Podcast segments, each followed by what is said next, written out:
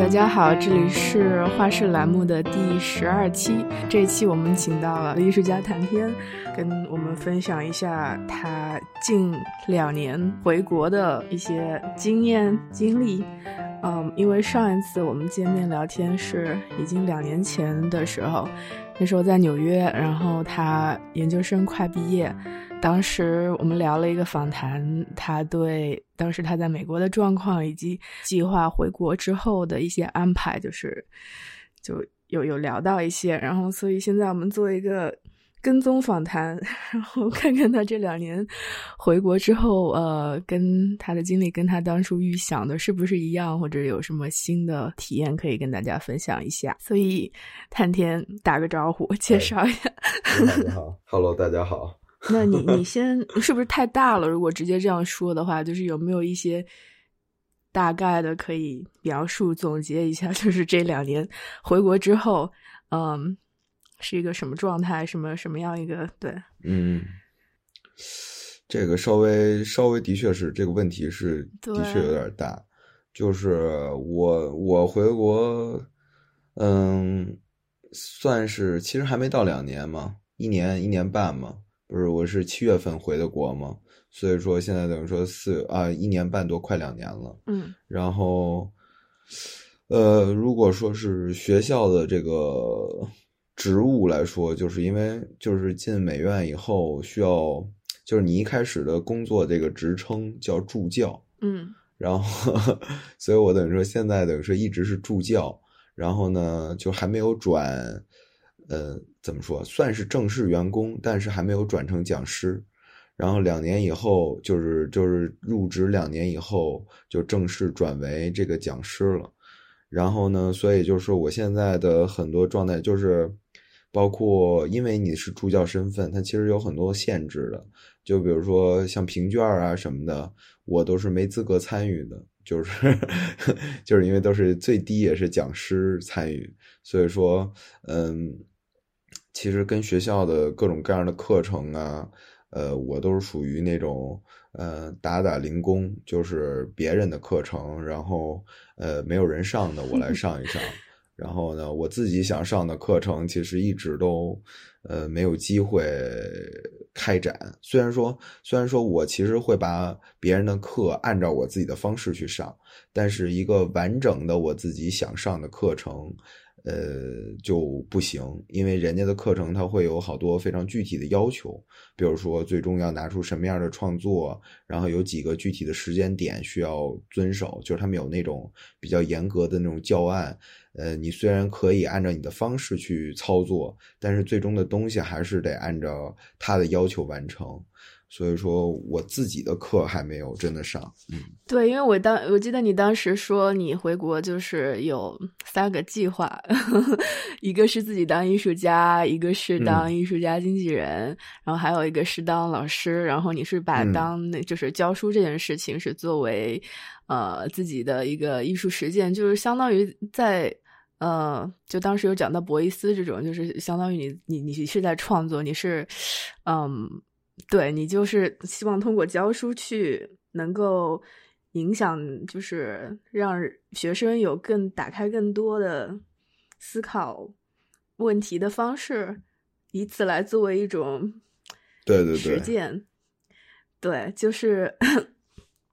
没错。你这个初心还是还是一样的嘛？就是不过现在听起来就是你还在过程中。对，初心是一样的，但是，呃，怎么说呢？学生其实说实话让我挺失望的。对，这个我也想问，就是说，对，实际上你现在碰到的学生是不是都零零后了？就是跟他们接触是什么样的？他们是都是什么状态？嗯，就是零零后，但是我倒不是我，我这人倒没有以他们的年纪去区分他们。嗯，就是怎么说呢？呃，因为我我其实某种程度上也挺理解的，就是因为我本科的时候就是混过来的，然后呢，但是就是等于说我现在教的学生，你能看到很大一部分人就是在混，嗯，然后呢，尤其是他们对怎么说，对这个事儿看的，反正比我我当时看的更清楚，就是觉得这个事儿没什么前途，就 是因为所以说他们他们就是上了这个学，也是因为自己高考，然后学画，然后呢又觉得央美是一个非常好的学校，所以他们努力进了这个学校。进了这个学校以后，其实他们，你看他们的所有的训练啊什么的，其实大部分人根本都不知道当代艺术是什么，就对这个东西没有任何概念。嗯，什么看展啊，什么什么之类的，就首先国内的展览的水平有限，然后呢频率也没那么高，然后呢再加上，嗯，再加上他们也不怎么去看展览，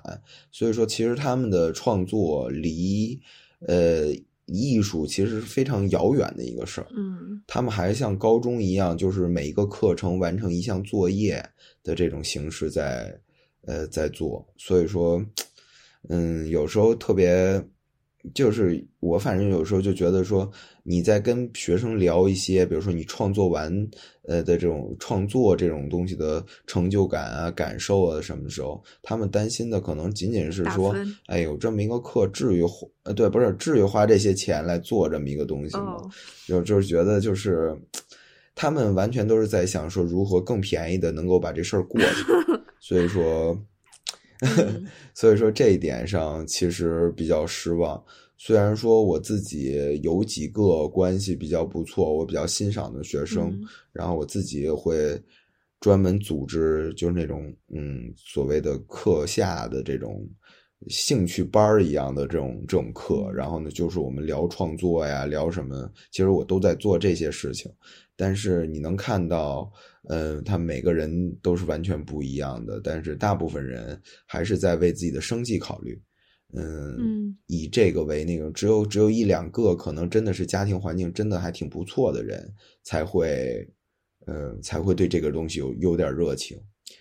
然后，嗯，这个确实很现实的，就是我我当年 教书也碰到这个情况，只不过我没想到，我我一直以为可能美院的学生会好一点，嗯。就是他可能去没有都是一样的，是吗？嗯，然后你说他们没有热情，然后只有很少数的人对这个事情感兴趣。我不知道这个是，就你觉得有变化吗？我回想就是，呃，当年比如说我们我们上学的时候，我我我是在国内上的嘛，就我在想回回想当时，嗯，大家。嗯，也是这个状态吗？还是更多人有热情？还是其实总的来说，还是总是只有很少数的人有热情？但是确实，你讲到的就是经济基础确定上层建筑这件事情，其实我觉得蛮，其实蛮难受的。就看到这一点，就是越来越就是艺术，呃，做艺术变成了一个你必须是家庭条件很不错才有，就是这个条件去去考虑的事情。虽然一开始也许大家，比如说都是因为，嗯，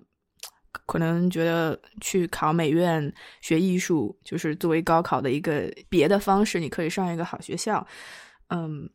但是到最后你要长期下做下来，甚至比如说你你讲到大多数学生会考虑生计这个问题，嗯，确实，这这就是一个什么有点像社会学方向的这个，嗯。阶层的 这种状态，其实挺对。然后，然后主要是主要是我觉得还挺惊讶的一件事情，就是这帮学生就这个课程啊设计的，其实都是还挺挺奇怪的。就是他们一个个都是完成一项项的作业，然后包括老师也是比较在意，就是我这课程完了以后有个教学检查。然后，然后呢，就是一定要把这个教学检查最后布置的布置好，然后有一个结课的这么一个完整的这么一个感觉，就感觉上了一个非常好的课。其实对过程其实并没有太多人在意，然后学生也慢慢也摸透了这一点，所以说其他的时候他们也没什么兴致。只有就是如果说对自己成绩稍微有点在意的学生，是到教学检查之前可能会熬几个夜，然后把那个东西做的漂漂亮亮的，就是。就变成这样，我觉得，嗯，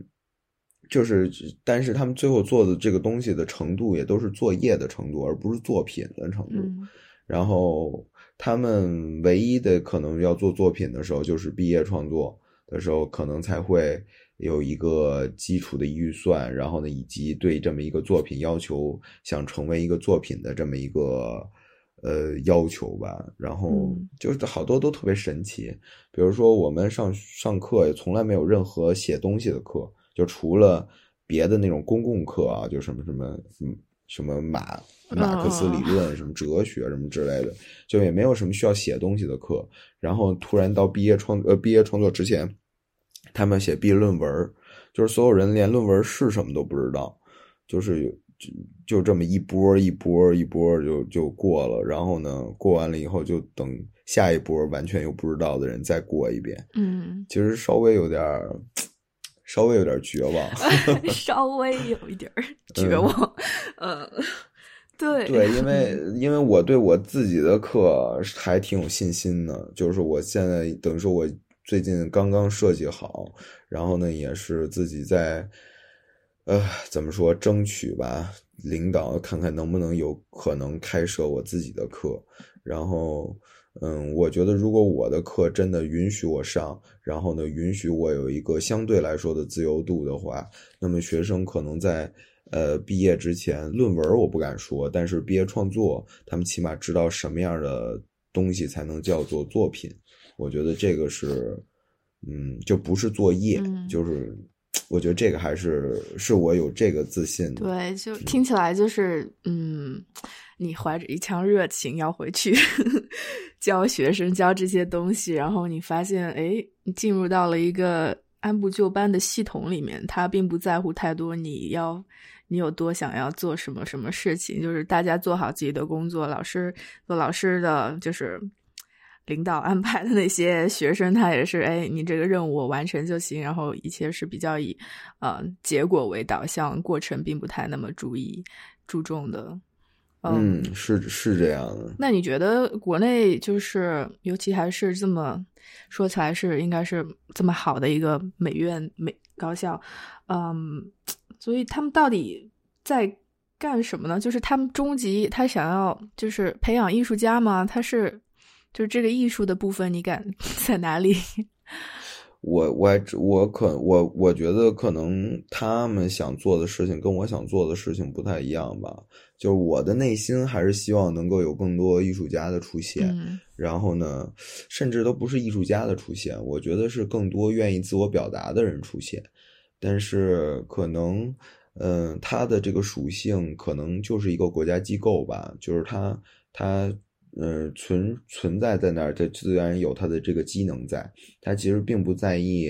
呃，个体的表达，它在意的是这么一个整体，它有这么一个部门。我觉得可能是这么一个，就有点像一个那种机构一样，就是这不是机构，就像一个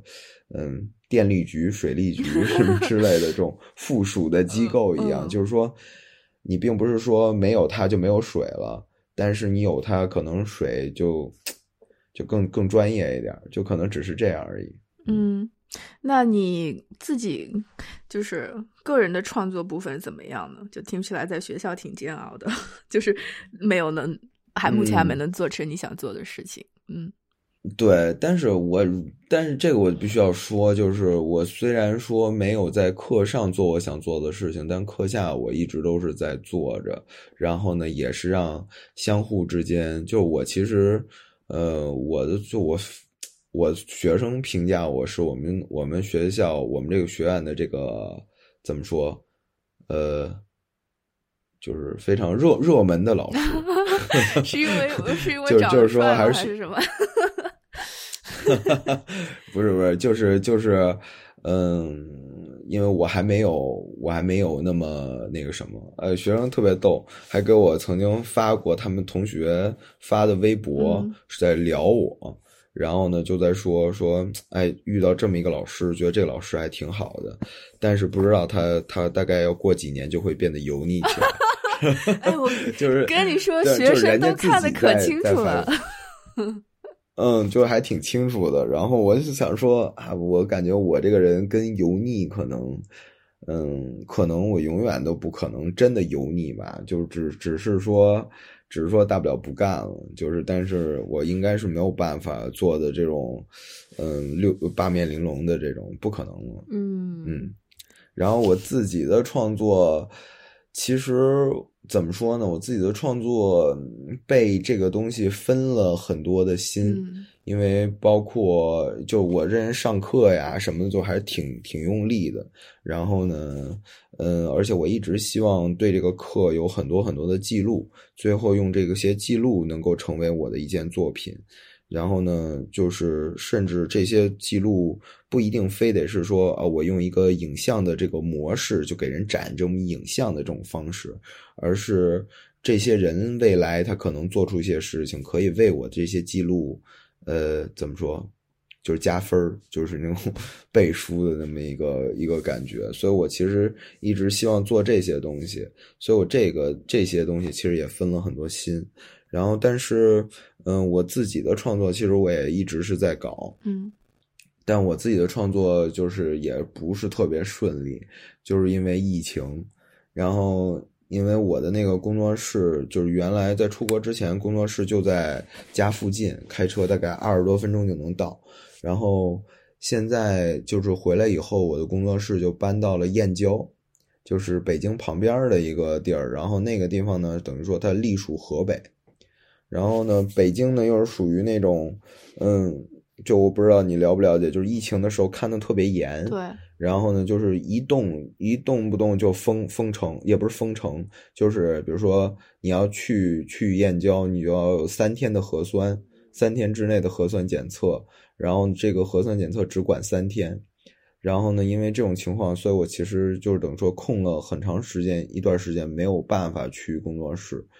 然后呢，所以说我因为再加上我做东西又做的比较大，就我又不特喜欢那种自己在家画个小画儿什么那种，嗯所以就就很久没做，最近才刚刚开始恢复。然后呢，自己做了这大概呃十多件作品吧，但是比较满意的也就四五个。然后我希望能够做到呃十多件自己比较满意的作品的时候，再再提展览的事儿。所以说这方面我也一直在等待。嗯，你回去就是现在的创作，跟比如说你在美国的时候创作，或者是在跟你出国之前的创作，会有嗯很大变化吗？嗯，呃，主体的主体对主体的方向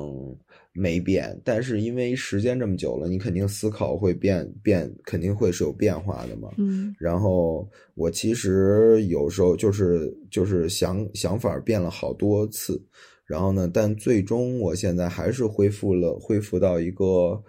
比较放松的状态，就是我现在做的东西有点儿嗯，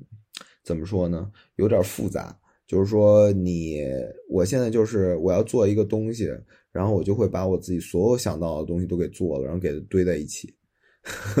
就是说，就是我我已经很难有一个单独的一幅画，或者是单独的一个影像了。就是我的所有东西都变成了一大堆东西。嗯，我记得当当时你、就你在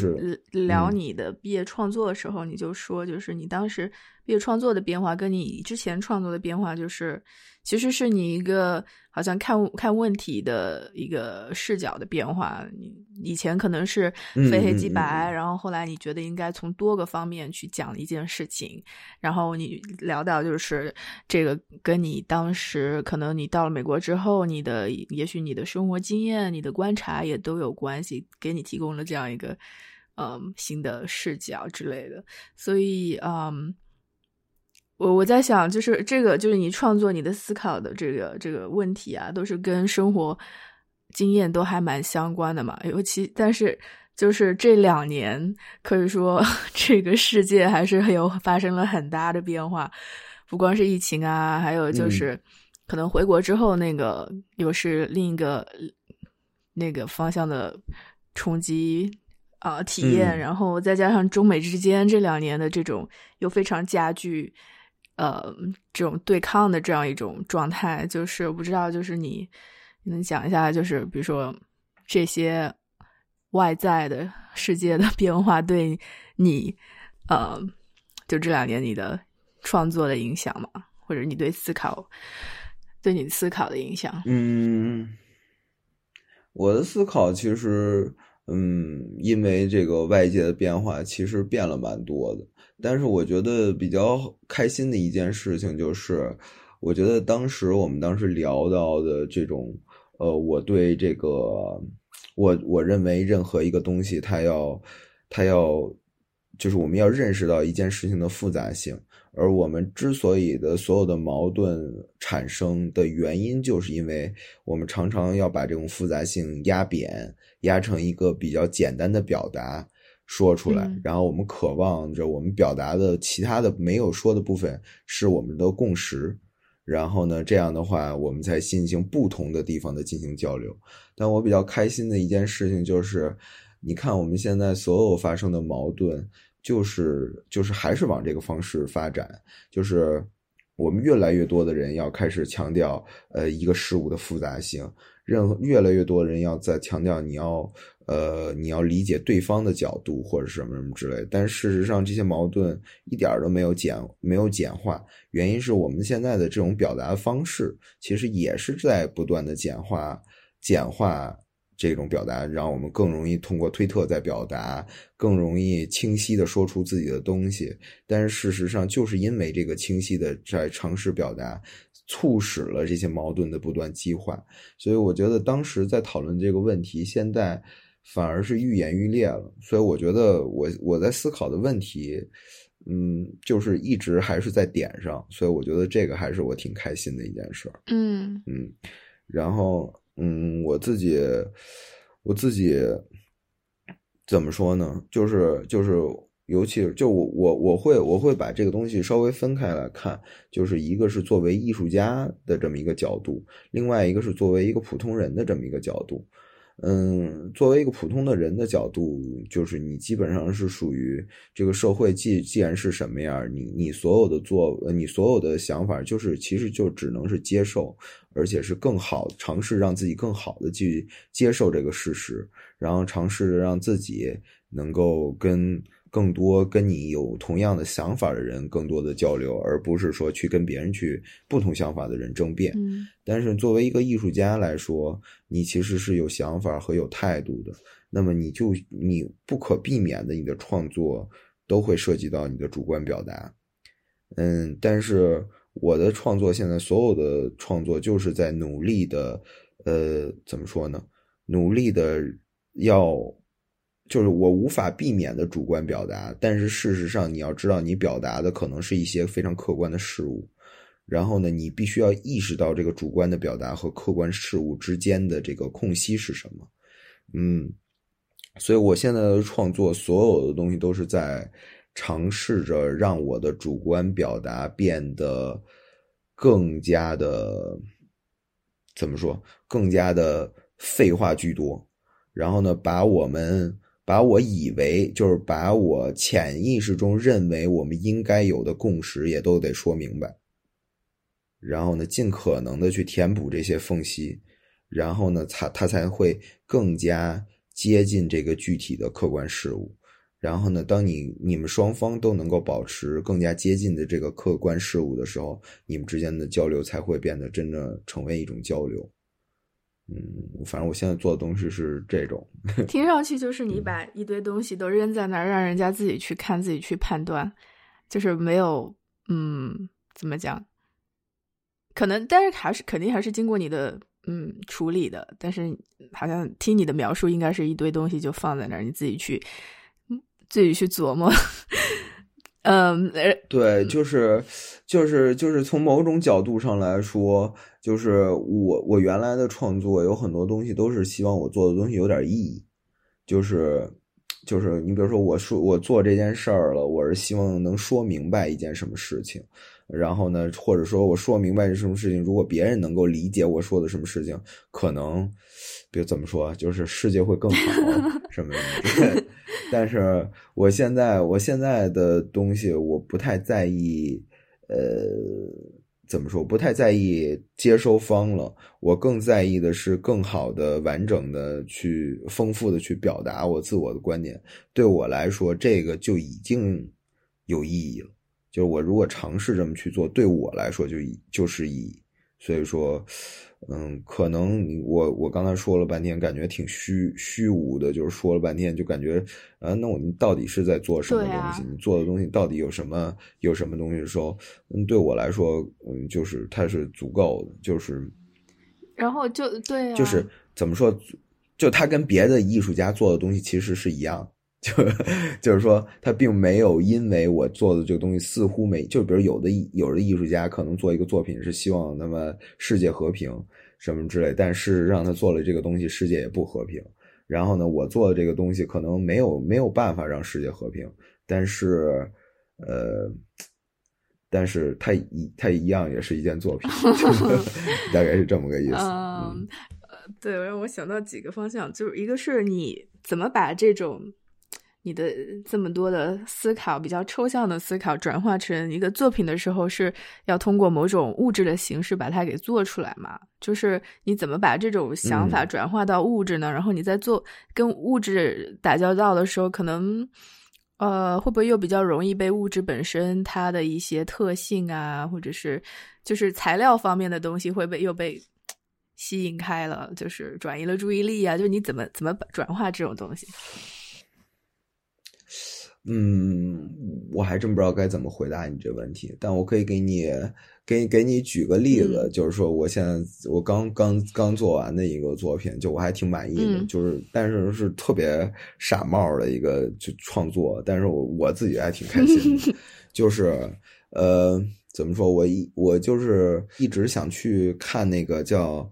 呃，罗伯特·莫里斯的一个就是那个螺旋防波堤，你知道那个吗？Spiral Jetty，你知道那个吗？就在犹他。对对对对对，就在犹他盐湖城旁边。我其实一直特别想去，就也不知道为什么，就是就是，呃，生活中其实好像朋友里的也没人去过，但是我当时。我当时读过这个莫里斯写的很多东西，莫里斯还是莫里森，嗯，就是他写过很多东西。然后呢，就是包括写纪念碑啊什么，就是用他那种记录方式。其实，而且包括我朋友跟我们讲过，就是他写他因为住在新泽西，然后他讲写那个新泽西到纽约中间的这个隧道。然后呢，这个过程就是创艺术啊，什么什么之类的，就他说的特别的玄乎。然后呢，我就对他这个人一直还挺感兴趣的。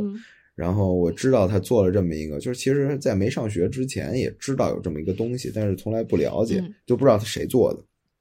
只知道是大地艺术中非常重要的一件作品。然后呢，但是我就一直想去看，但是就是一时也没办法去看。然后尤其是他那边吧。慌了吧唧的，就是因为我想开车去，嗯，然后呢又，嗯，就感觉你如果光去这么一地儿吧，又不值得，所以我说我本来就是想说，连同那个什么黄石公园啊什么的，就这么一趟，就是开车啊什么的去，所以一直有这么一个旅行计划，但是呢，就等于说因为疫情一直没有办法成型，然后我就想做这么一一个作品，就是说。我想去这一地儿，但是我没没去过这么一个地儿。然后我还挺，而且因为疫情，你也不知道什么时候能再去，所以我就想做这么一个作品。嗯，然后呢，作品就是我先拿了一画布，然后画了一个这个这个螺旋螺旋滴的这么一个样画完了以后，然后我就我觉得画，因为我的造型能力特别差，然后呢，我就觉得画不好。然后我就在想说，嗯，我得画点植物在那周周围，但是我又不知道这个这个这个那边有什么植物，所以我就上网开始找，就是犹他州的植物有什么，就是就是或独特的植物有什么。然后呢，我就把那些东西全部都打印出来，打印出来就给他们贴在画布上。然后呢，就 我不知道你知不知道，就有那种转印。就是你，你打印在那个油墨，打印在那个 A 四纸上，然后你在中间刷那个一个叫嗯哑光的这个 medium 媒介剂，然后刷完了以后贴在上头，然后贴一天以后，你拿那个湿布一擦，然后那个纸就掉了，然后那个东西就印在那画布上，就是就我我就等于说在画布上贴满了这些乱七八糟的东西，然后呢就贴了一些植物，贴了一些植物以后，我就想说，那既然有植物，那我也得放点动物。然后又 研究了点动物，然后又把那些动物等水也用同样的方式给贴在上面了。所以这一张画上呢，就是有一些乱七八糟的，就是那种书页、书本的那种 PDF 那种，呃的那种植物啊、动物啊。然后呢，我又想想，这个是我又把我那个罗罗伯特·莫里森那那篇我特别喜欢的文章也给拓在那个画布上了。然后弄完了以后，这画布上我又呃，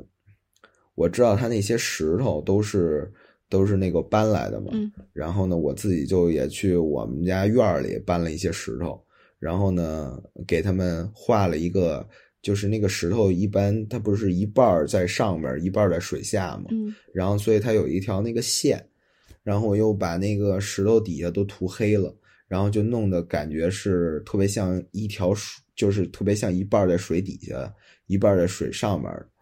然后呢，我又把上面的那个。上面涂上了那个犹他州的那个蓝色，就是犹他州的州色叫 navy blue。然后我又把那个上涂上了他们那个海军蓝，然后涂完海军蓝上，又又在上头画那个呃图腾，就是他们那个犹他州的这种独特动物，然后我用图腾的方式画在那上头。然后我又挑了一个花盆儿，然后呢，在花盆儿。上头用那个铁丝给它弄了一个仿了一个植物，然后呢，在这上头又打印了，呃，就是又又打印了一堆 A4 纸，是我的旅行计划，包括我要买什么东西，在哪儿过夜，然后在哪儿租车，然后然后呢，就是怎么开，然后包括 Google Map，就是那个路线是什么，然后要去哪儿，然后最后到这个。螺旋的这个，然后再飞回北京的这么一个行程，就是特别细的一个行程，给它给它贴成一张大纸，然后给它盖在这个植物上，然后，嗯，还有一个那个，就是有一个那种圈儿，我不知道你知不知道，就是就是那种螺旋的一个圈儿，然后你就两个手可以托着它，然后就是那种左右来回拉来拉去的那种，你知道那种东西是老年人健身用的吗？就是。不是不是健身用的，就是那种我不知道它叫什么玩意儿，我忘了它叫什么玩意儿。就是就是那种有点像那种彩色的一个圈儿，然后呢，你左手到右手，右手到左手，左手到右手。小时候玩的那种。它还有一个就可以弹簧一样。对对对，还可以下台阶哎，有点像弹簧一样的那个东西。我把那个东西扔在画上了，就放在画顶上。然后还有一张犹他州的明信片，我也给，就是那个我也给放在画上了。然后就这就是那作品，嗯，哎，我问一个很蠢的问题啊，就是我想，就是说，可能普通观众是不是也这么想？当然，就如果你我刚看，光是看到最终的作品本身的话，我可能会有其他的联想，尤其是想说，如果我在中国看到的话，说，哎，这是跟这个中美关系有什么关系吗？跟艺术史有对话吗？你会想其他的这些东西。但听完你刚刚这个描述，我的第一个反应就是说。哎，如果你你想只是想去那里看一下旅游的话，如果你就可以去了的话，那就去旅游不就完了吗？就是不是就不用做这个 作品了？嗯，对啊，但是现在不是没法去吗？好吧，就是就是就是我现在我现在做创作对我来说，嗯，就没有原原来那么。严肃了，虽然说我创作的心态是非常严肃的，但对我来说特别重要的一件事情就是我把这个关关注点放到我的自我表达上了。就是我我就想去，然后呢，但我想去可能跟别人想去不太一样。就别人想去，就可能说，哎，我想去，那现在不能去，那等等再去吧。然后我想去，我就会想一大堆东西，然后呢，我就一定要把这些东西给。做出来，然后虽然没去，但我还挺爽，就是这么一个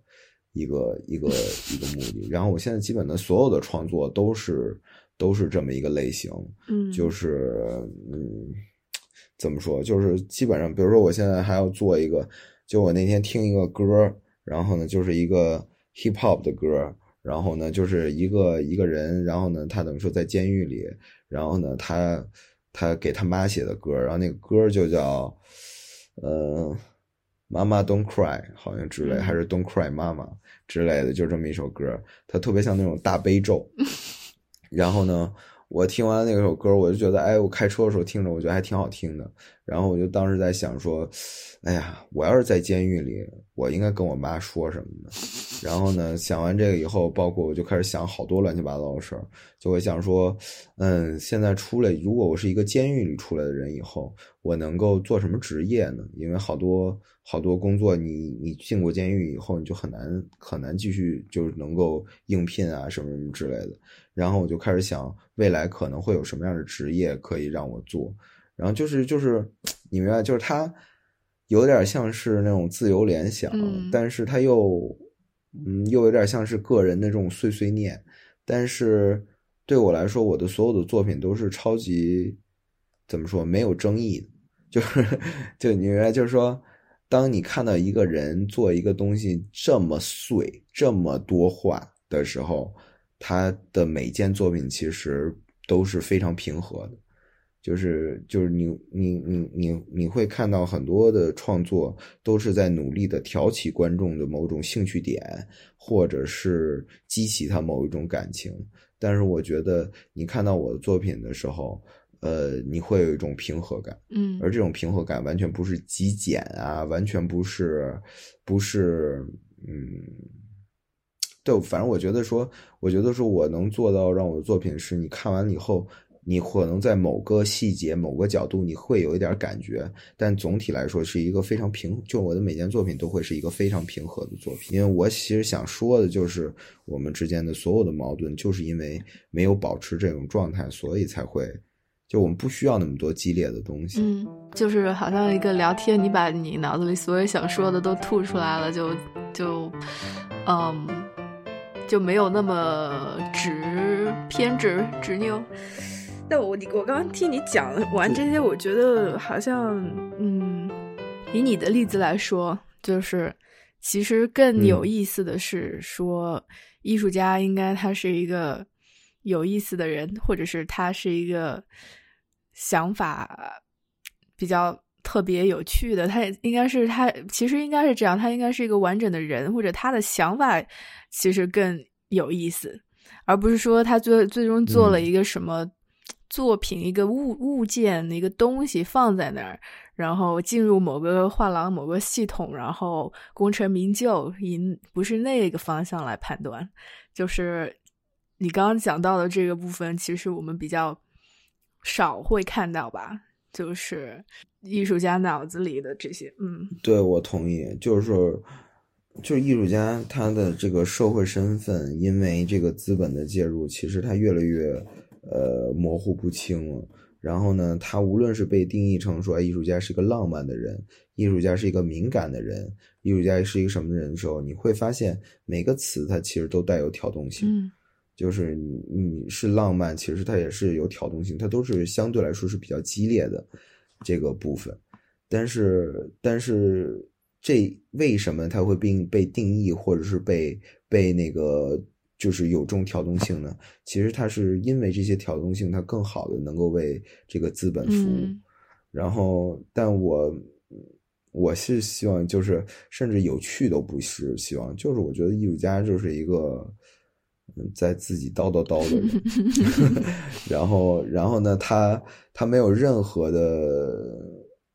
攻击性以及功能性，它的功能性更多的是就是完全是对对。对自我的，就是他他他所需要的东西就是，嗯，就是这个表达，就不断的表达自己想表达的一切。然后呢，但是把这一切放在一起以后，他的你的所有表达就会变得非常温和。就我觉得应该是艺术家的角色，可能更多的应该从这个角度上，嗯，多思考思考的话。这个就是我们一直在讨论，就努力的要脱离这个艺术家，包括艺术家的话语权啊，什么什么之类的。就是，就我觉得咱们，我上次也跟你聊过，就是我始终认为很多事应该是曲线的去做的。就是我觉得我现在做的这个东西才是真的曲线，而不是真的去争。嗯，一个展览，我们艺术家是不是需要有艺术家费？就这些争都没有意义，原因是它只会让问题变得更加。激烈，就是他不会真的解决任何事情。嗯，我觉得就是对你讲的挺好。我觉得有，嗯，一些不同路径的吧，就是可能即使艺术家他也不是只有一种类型，比如说你你这你这个是一种，然后还有一部分人他觉得艺术可能就是需要去抗争的，那么他是另外一种类型。嗯，但我刚刚想到就是说还有一个就是挺你你的这种状态啊，其实还是挺奢侈的嘛，或者是挺难得的，因为嗯，我不知道看就是新闻国内的这个。呃，大多数的人都在被内卷，在 考虑九九六、什么三十五岁焦虑、学区房这这些事情的时候，呃，有多少人他有这个空间、时间、这个状态去想这些碎碎念的事情，可能也是挺难的。但是也是因为很难，所以就更加难得。所以他他就是当大家都在被卷的时候，如果看到说，哦，其实你也可以不用。就是 就是有别的角度、别的方式、别的状态，就也挺好。哎，但我恰巧不太同意，我不恰巧不同意你的这个想法。哎，就是，嗯，就是因为因为就是怎么说呢？就是呃，所谓的这个内卷啊，或者什么什么，就是我我是觉得，你知道现在国内最流行的是什么吗？最流行的其实就是这种，嗯。嗯，就是类似于 workshop 之类的东西，就超级火，就是能够让你脱离你自己的这么一个环境下，然后呢，你去释放自我。就比如说什么什么演员啊，什么即兴表演，就这种东西现在特别火，就各种训练，就是每次报名都是，就我以为不会有太多人干这种事儿，但是你会发现这个现在逐渐变成一个产业链，就是很多人是愿意做这件事情的，就是因为内卷的严重，就是。内卷，它就是就是你知道，就是每个东西都是，就是它有一面的，就是大家可能都因为这个压力，都变得焦虑，都变得就是在去争的时候，它其实另外一面的力量也会在逐渐增强，就是他需要用另外一种方式去脱离这个部分，就这个东西是。肯定自然就有，就像奴隶，他们也可能得一块儿晚上唱个歌啊什么之类的，都是用这种方式的。就是一定不能把它单方面看，觉得说大家都处于一个焦虑，越是焦虑的时候，越是呃怎么说，越是愿意做这种事情。所以说，其实在我看来，嗯，包括包括就是现在的展览啊，或者包括画廊空间啊，我我看来就是这种还是在为焦虑而服务的这种这种这种地方会逐渐的越来越少。然后呢，我觉得艺术家可能会一个个都开启自己的这种兴趣班啊、workshop 呀，然后去去去去不断的让对方告诉你如何去逃离这个世界。那我觉得，我觉得恰巧，嗯，怎么说呢？我现在处于这么一个点，就是似乎还是在做着为空间服务的创作，嗯，但事实上我已经在说另外一部分的事情。然后至于兴趣班什么的，我其实也在思考要开始想做一些这种东西。嗯，反正我现在虽然没有自己做，但我在参与一些这种即时剧场啊什么的 这种，嗯。哎，这个好奇怪，就是听上去你一方面要，呃，其实蛮好的角度，就是去反思、批判一下这些这个事情，呃，但你自己又在参与做，就有点不明白。对啊。嗯，我我我的所有的创作都是这样的，就是你如果 仔细的想我的创作的时候，我的所有的创作都是我会把自己深陷其中，我在创作，嗯，然后呢，把自己放在一个又似乎是观察者，然后但事实上你又深陷其中的这个东西，嗯，就是我觉得我这个东西其实才是呃更真实的，就是。嗯，怎么说？就是所谓的批判，你似乎要站在这么一个，就是说站在这么一个鱼缸外，然后对这个东西进行批判。但是你，嗯，那个东西怎么可能是真实的呢？就是你肯定不可能跟这个东西毫无关联。嗯，就是你只是需要让别人知道你的态度的时候，你似乎要把这个界限画得很。分明，嗯，但是事实上，我始终觉得，无论是批判与就是我的批判，永远也都是温和的批判，就是，嗯嗯，就是你必须得深陷其中，而且我本来就深陷其中，就是我这我对我来说，创作现在这种东西是奢侈的，但是事实上，我平常其他的生活又是非常压抑的嘛，就是尤其体制内啊，是，就是嗯，对，反正就是我觉得这个这个对我来说，嗯，其实一点都不矛盾，就是它它恰就我觉得真实和有趣的地方就是这个。厉害，嗯，你怎么保持这么强大的一个？内心啊，或者是这个精神又这么独立的，你在其中，你又批判，但是你又在其中，就是就是这，我觉得我不知道，很容易大家的很大多数人的那个状态都比较容易应激吧，要不就是周围被周围的这个大环境的焦虑带走了，要么就是说想去逃离一下，然后基本上就就就这两个点就就为止了吧。你呢，就是 你你都看到这两个，然后你还在。就你怎么能做到的？怎么内心这么强大，又又怎么确定、确信自己的这种创作？就是就是我有我有我有我的表达欲望，嗯，但是事实上我又不希望用别人的规则去表达我自己想表达的东西，所以我自己就必须要思考我该怎么表达呗，嗯，然后就这也不不那什么，就是。嗯，多读书。对对，我就想说，你你都读谁读谁的书？就是你是你的有什么背后有什么精神的理论的知识？没有，我其实我其实我我其实没也没怎么读书，我读读读最多就是小说，就是呃，就我没有什么太这个，我多读书是开玩笑，就是我觉得我觉得就是嗯。自我分析这件事儿对我来说一直还挺重要的，就是我我得随时随刻都知道我到底是什么样的人，然后我拥有着什么，然后我可以做什么。就是这个东西是我从小到大一直是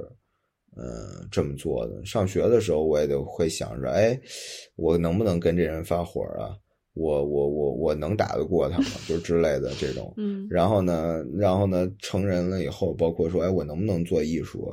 嗯，我的优势是什么？我的劣势是什么？然后呢，随着经验的时候，你会发现，你原来认为的优势可能会变成一种劣势，然后你就开始在不断的调整这些，然后你会更细化的思考说。嗯，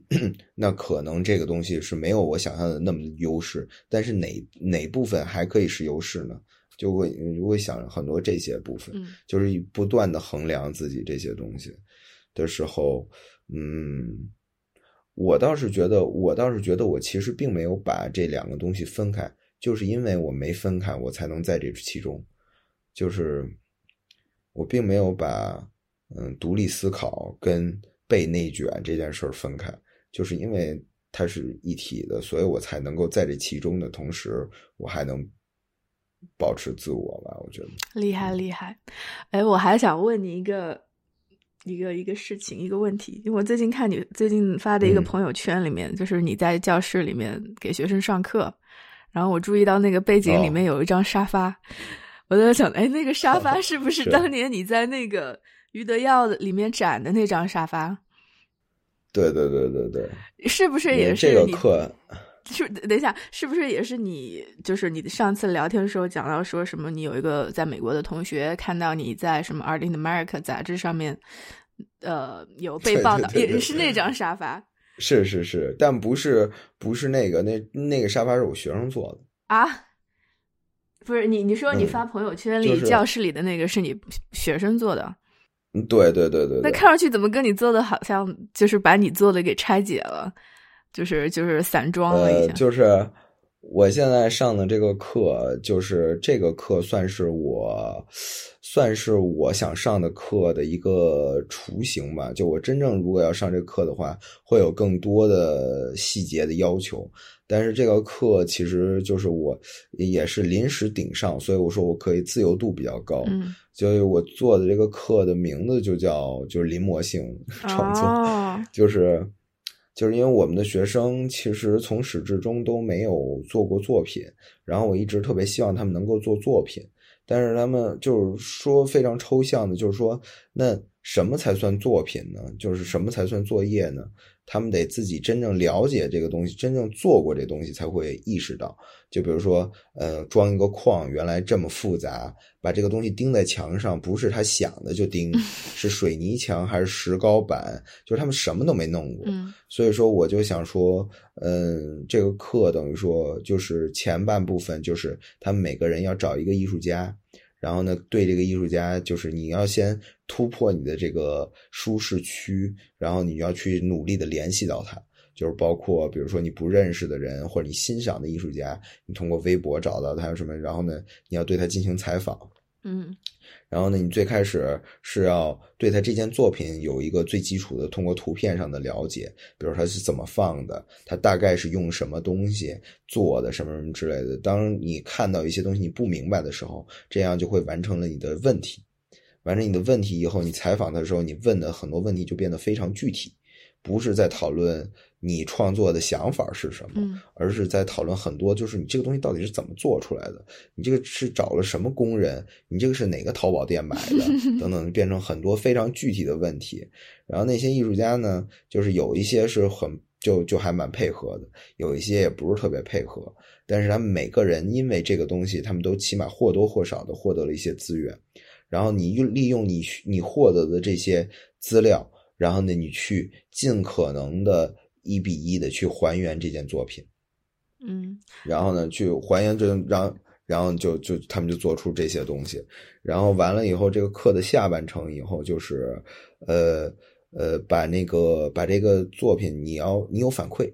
就比如你在做的时候，有有些人的作品是特别闷的，然后你就特别后悔做这么一个东西，然后你可能你的反馈就是一个非常狂放的一个东西，然后有时候就特别累，你就特别累了，你可能你的作品就是。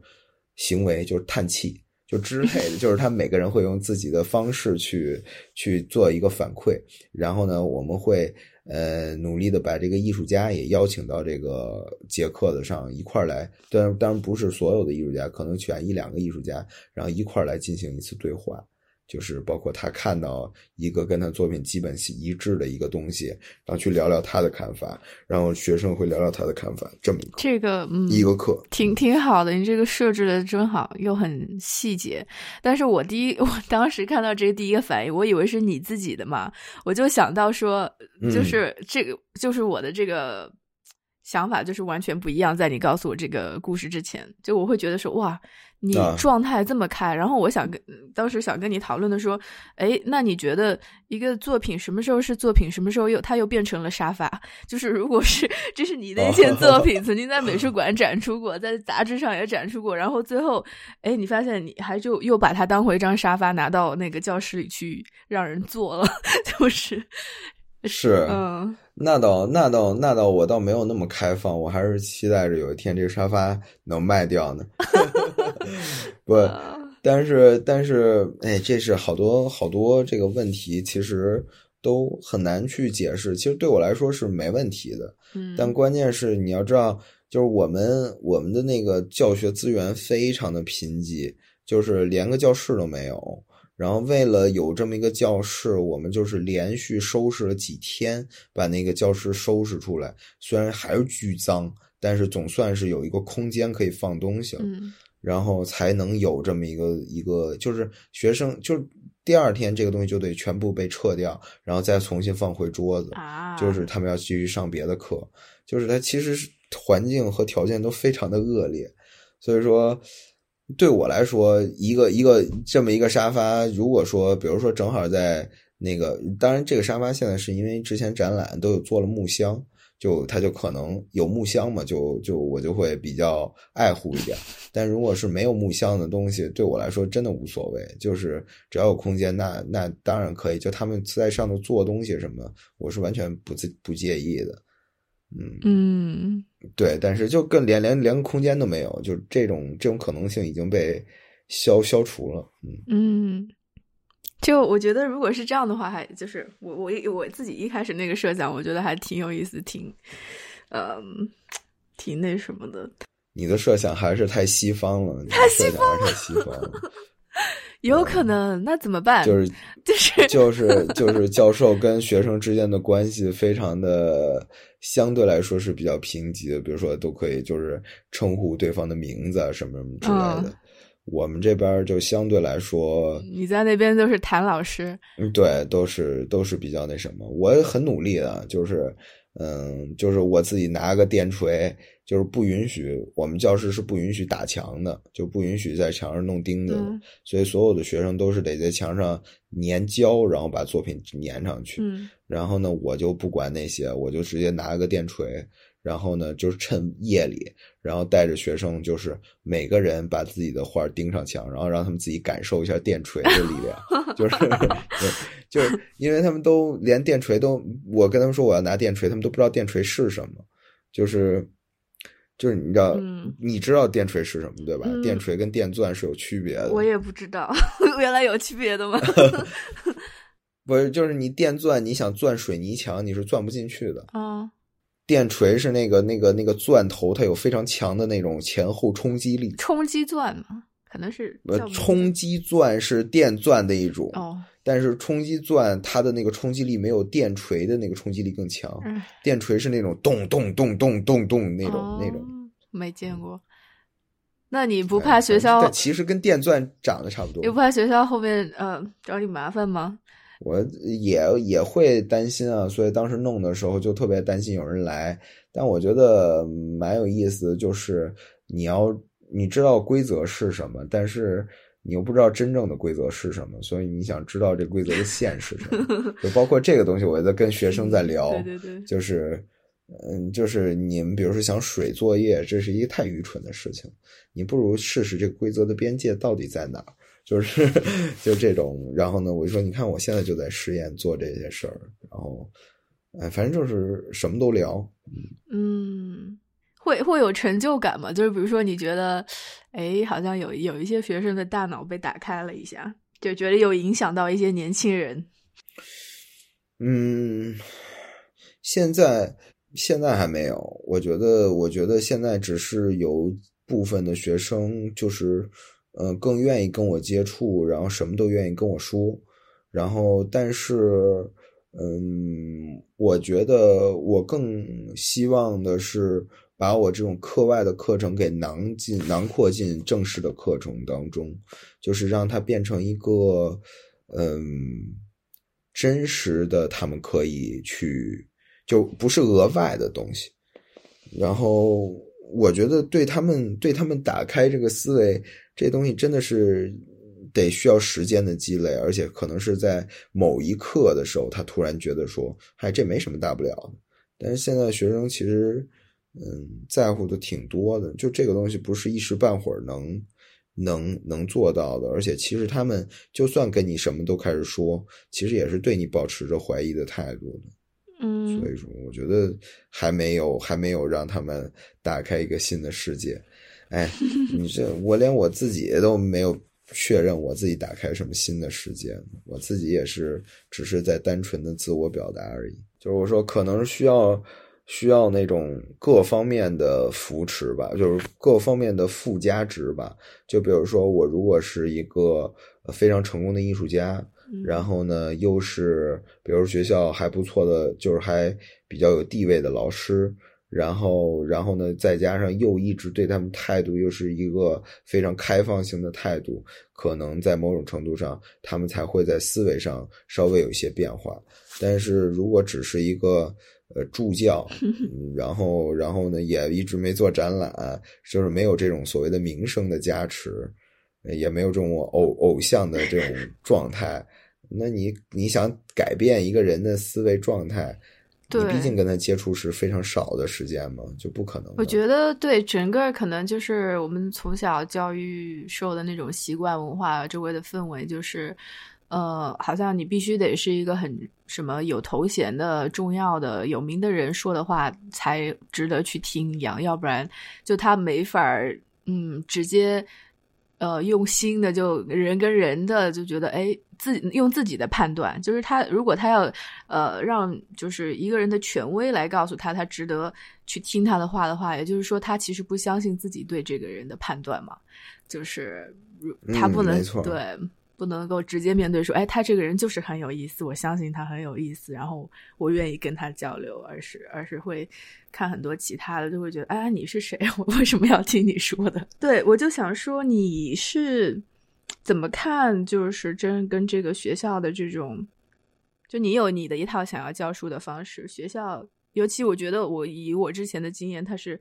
尤其这两年更加红了，就是特别有意识形态的这么一个，即使是艺术学校的教育，它都是有一个啊上头的文件。然后我看到你刚回去的时候，不是你还要去参加军训啊什么的。然后我相信，我想你平时是不是学校应该也要开会啊？就是有时候会不会讲到说要。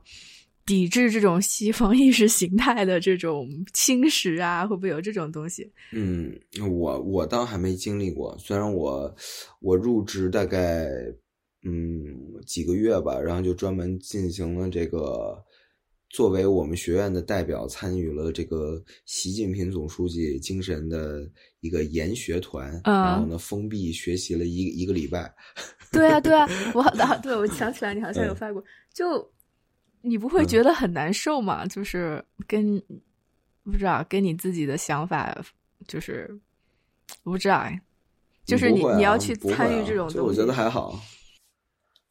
就是我首先认识了好多其他比较有意思的人，就因为他全都是北京的各种高校的老师。嗯，然后呢，其次呢，就是呃，我就是早上去签个到，然后呢，我白天就在。我那个宾馆里干自己的事儿，就是什么嗯玩游戏啊什么什么之类的，嗯，然后晚上再去签个到，所以说也没也没有太多的这个这个真的也没怎么听，所以说我也其实也不知道这么一个这个这个东西，可能也是因为我上学就上学的时候就不是一个好学生，所以对这个东西就特别坦然，就知道啊这个东西是要学的，嗯，哦，有混的这个能力，然后另外。嗯，对，就是就是反正我知道这个东西是要学的，但是我选择不学，嗯，就是这么一个事儿。然后他也没有那么强硬的那什么，嗯，而且其实真的真的就是怎么说呢？就我觉得我的这个所谓的这种对政治的意识觉醒，嗯，在美国的时候才开始，嗯，就是在原来在国内，其实你没有思考过那么多政治上的问题。因为一个是年龄，嗯，另外一个其实是讨论的舆论的环境，就是你也没有那么那么多人，就是把这个东西上升到一个政治政策以及什么权利什么什么之类的，嗯，然后在那边对这个东西才有更多的思考，然后呢，但是在那边有了更多思考了以后，回来以后，我觉得就是因为，嗯，就我原来觉得说，就是因为我在国内待过，然后在美国待，我才对这个东西有这么敏感。但是现在反想一下，觉得说就是因为在美美国觉得对这东西比较敏感了，回国以后才对这东西比较敏感，就因为原来对这个事儿一点都不敏感，嗯，所以说，嗯嗯，就有这么一个事儿，尤其是疫情的时候，我就就就记得当时就是特别慌。然后每天就翻墙看推特的新新闻啊什么的消息啊，不相信国内的各种各样的消息。嗯，然后呢，但是随着时间，你慢慢发现，就都那么回事儿，就是，嗯，就是全都全都这个这个所谓的透明度和所谓的真相这件事情，嗯，就怎么说呢？我就我觉得说太多的这个东西有点。太这个怎么说？太，唉，有点土。就我只我只我只是觉得就是，呃，我只是觉得现在我现在的感觉就是国内也没什么不好的，嗯，因为就是一样差，就是就这种感觉。嗯，对，这个这个对另另一方面，我当时我有点想跟你聊的，就是嗯嗯。我一个一个是我先回应一下你刚刚说的那些啊，我就觉得，对，尤其这一两年你经历的很多这些事情，媒体上你看的这些这些事情，你报道，我发现好像倒不是说真相到底是什么，而是就是说你你选择站在哪边的视角去看所谓的这个事真相，就这个事实，就是因为它就很难，就同样一个事情，它永远有。你不同的方向去看，可能以前在国内的时候，我们只看到一种视角，然后到到国外，你发现另一种视角，然后你就会觉得说，哦，我之前的视角可能有问题。然后呢，你但是最近这一两年，互相两边这种争来争去啊，或者说，比如说，嗯，美国西方内部他们的这两边，呃，在争来争去啊，你发现好像真的很难说有一个什么唯一的正确的真理之类的。就是，然后这个也有点，也有点挺无奈、挺无力的。就是说，那就有点虚无了嘛。就是那你怎么办？就以前你还觉得我怎么还是有一个相信哪边的东西？嗯，对，对，就是正常人会会会说，呃，最重要的不是你站在哪边，最重要的是你应该保有你自己的视角。但这种话也都是大扯淡。嗯，就是你，你怎么可能有自己的视角？就是，就就就有点像是，嗯，创作。我前两天还跟我学生聊呢，他说我这个创作是完全我私人的东西。然后呢，你你你，然后呢，另外那老师说你这样的话，你就把你自己的东西做窄了。就是你你你你怎么怎么那个，你要你要跟社会啊，你跟这个呃东西联系起来。然后他说我这完全就是我私人的情感，我为什么要跟这些东西连连连起来？嗯。然后他下了课，然后跟我聊这事儿，他说我就不明白为什么？难道这个是一个流行吗？就是必须要把这个跟社会跟现状联系起来吗？然后我说我我我倒不这么觉得，但是我觉得那个老师说的特别对，就是。你怎么可能有完全私人的情感呢？你的私人的情感不是都是由于你，呃，你对一些事情的看法，而这些事情的看法恰巧就是跟这个社会相关，它塑造你，你有这种感受，你有这个判断，你跟人这这人分手了，你特别伤心，但是到底是什么是在一起的这么一个关系？怎么才算分手？这些设定全部都是这个社会给你的设定，你慢慢学习到的。那你怎么可能觉得这是你完全个人的东西呢？如果你所有东西你都一直在强调是你个人的话，那你这个东西你就没法做了。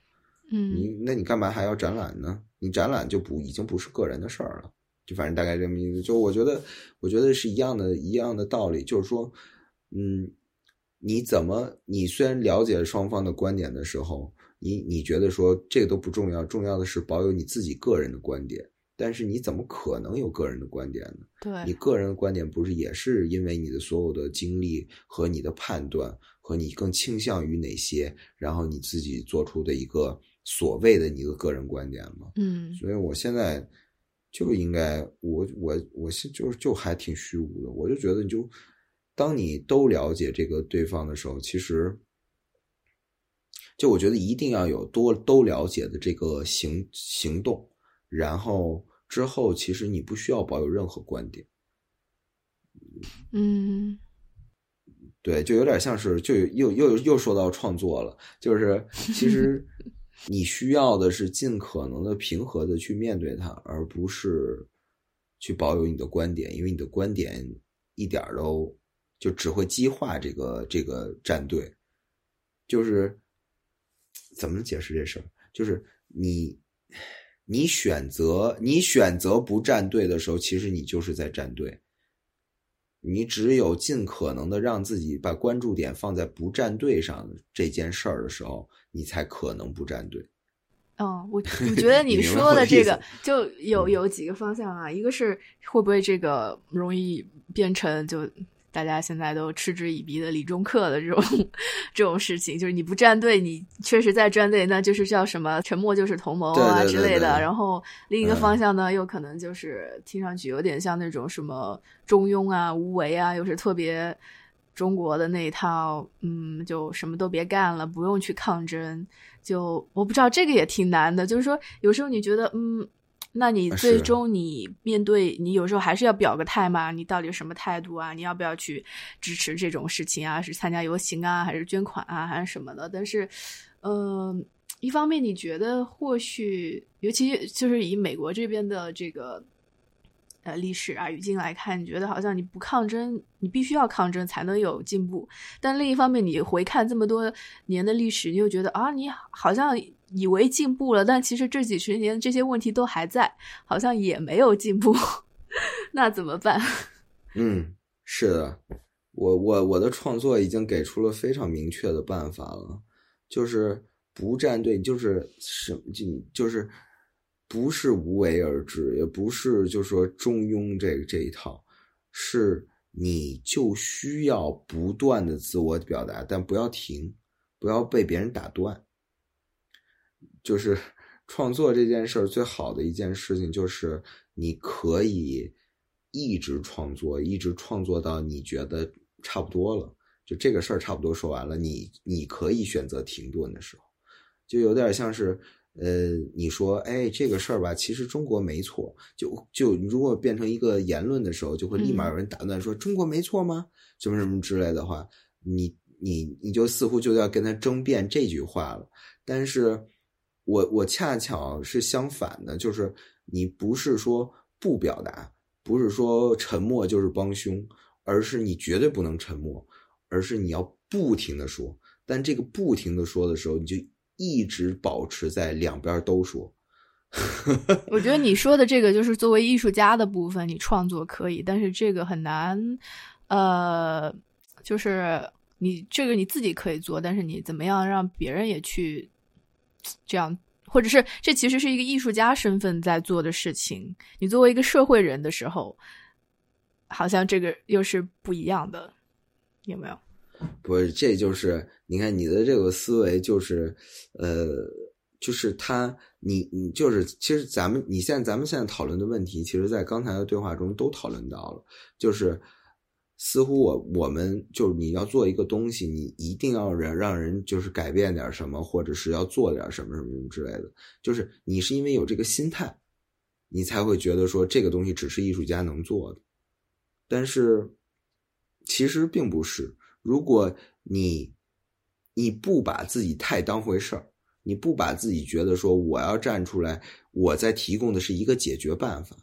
就有点像是我只是在提供我自己的解决办法，我是这么做的。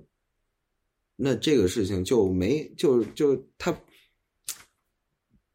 在这方面的时候，在这部分的时候，其实是保有一个中庸的这么一个态度。就他他本来就是他本来解决不了任何问题，就像你站出来你说一套特别有道理的话，其实他也解决不了任何问题，它是一样的。那我就在最后再问你一下，就是问你个问题吧，就是说你对接下来三到五年，我又要问 三到五年了，忘了我上次访谈有没有问你接下来三到五年的计划？就是你接下来在三三三五年之内有一个什么样的计划吗？创作啊，生活啊，或者是有一个方向性的，嗯，对。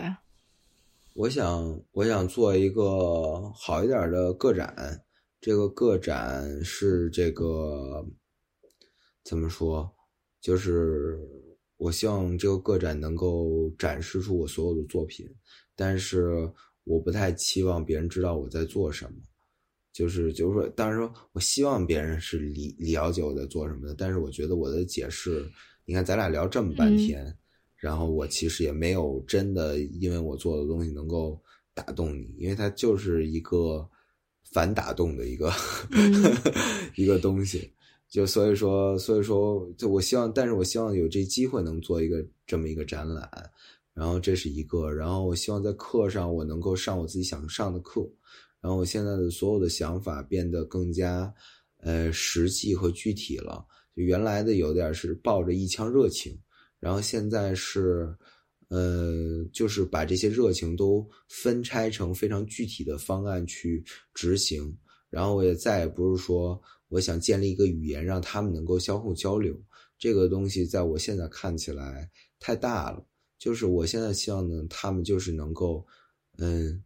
对上课这事儿产生热情，然后呢，真的愿意去做点东西，做这个东西具体是作品也行，是行动也行，是办兴趣班也行，但是是真的去做点东西，因为现在学生都太，哎，太颓废了，就是那种感觉，所以我希望能够有有我自己的这么一个课能够上，然后还有什么，然后家人家人健康，很好 很好，OK，好，谢谢。好，嗯，谢谢谭天。那这么着，嗯，好嗯，好，拜拜。